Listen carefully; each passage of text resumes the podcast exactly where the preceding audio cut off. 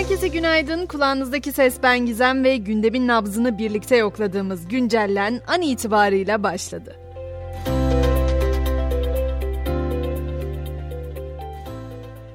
Öncelikle size bir festivalden bahsetmek istiyorum. Güney Amerika ülkelerinden Kolombiya'da yapıldı bu festival.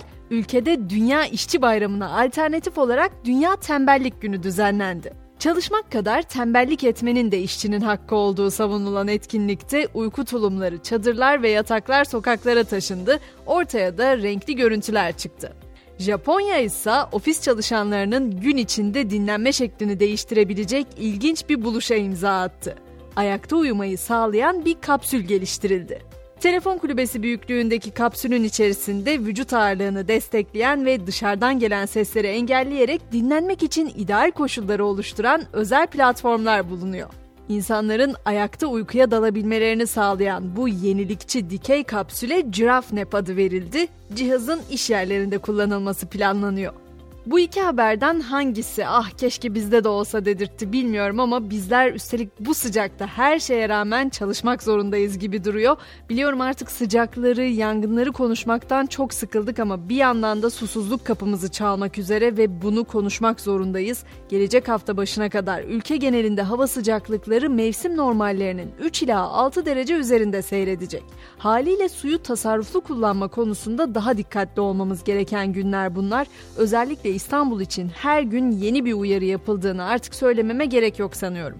Komşudaki yangın da iyiye gitmiyor ne yazık ki. Yunanistan'ın Batı Trakya bölgesindeki yangın Gümülcine yakınlarında Türklerin de yaşadığı köylere kadar ulaştı. Söz konusu köylerin sakinleri güvenlik gerekçesiyle tahliye edildi. Bugün en az havalar kadar başkentin gündemi de sıcak olacak. Memur ve memur emeklisine yapılacak zamlarla ilgili ay başında başlayan süreç bugün tamamlanacak. Memur Sen dün zam taleplerinin %70 olduğunu açıklamıştı. Türkiye Kamu Sen ise toplu sözleşme görüşmelerinin son oturumuna katılmayacaklarını açıkladı. Eğitim cephesinde de önemli haberler var. Hemen onlardan da söz edeyim. Milli Eğitim Bakanlığı il müdürlüklerine bir genelge gönderdi. Buna göre yeni eğitim öğretim yılında okullarda obezite ve dijital bağımlılıkla mücadele edilecek. Öğrencilere sınıflara geçmeden önce kültür fizik hareketleri yaptırılacak. Ayrıca velilere maddi külfet oluşturmamak adına okul kıyafetlerinde de değişiklik yapılmayacak.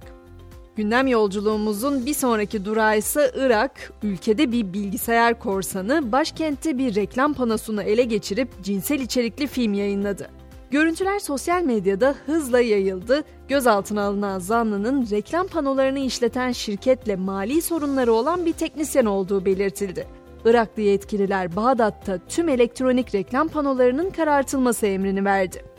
Teknoloji dünyasında da yeni gelişmeler yaşanıyor. Mesela artık Tesla'nın iOS uygulaması güncellendi. Bu güncellemeyle uygulamaya kestirmeler ve Siri entegrasyonu geldi. Tesla sahipleri artık Siri üzerinden otomobilini yönetebilecek.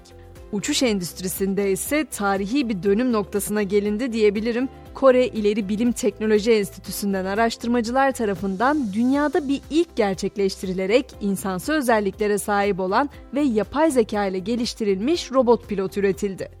Pibot adlı insansı robot uçuş çizelgelerini ezberliyor ve acil durum protokollerini takip edebiliyor ve Hindistan ayın güneyine iniş yapan ilk ülke olmaya hazırlanıyor. Hindistan Uzay Ajansı ülkenin devam eden 3. ay misyonu tarafından ayın yüzeyinden çekilen bazı fotoğrafları paylaştı.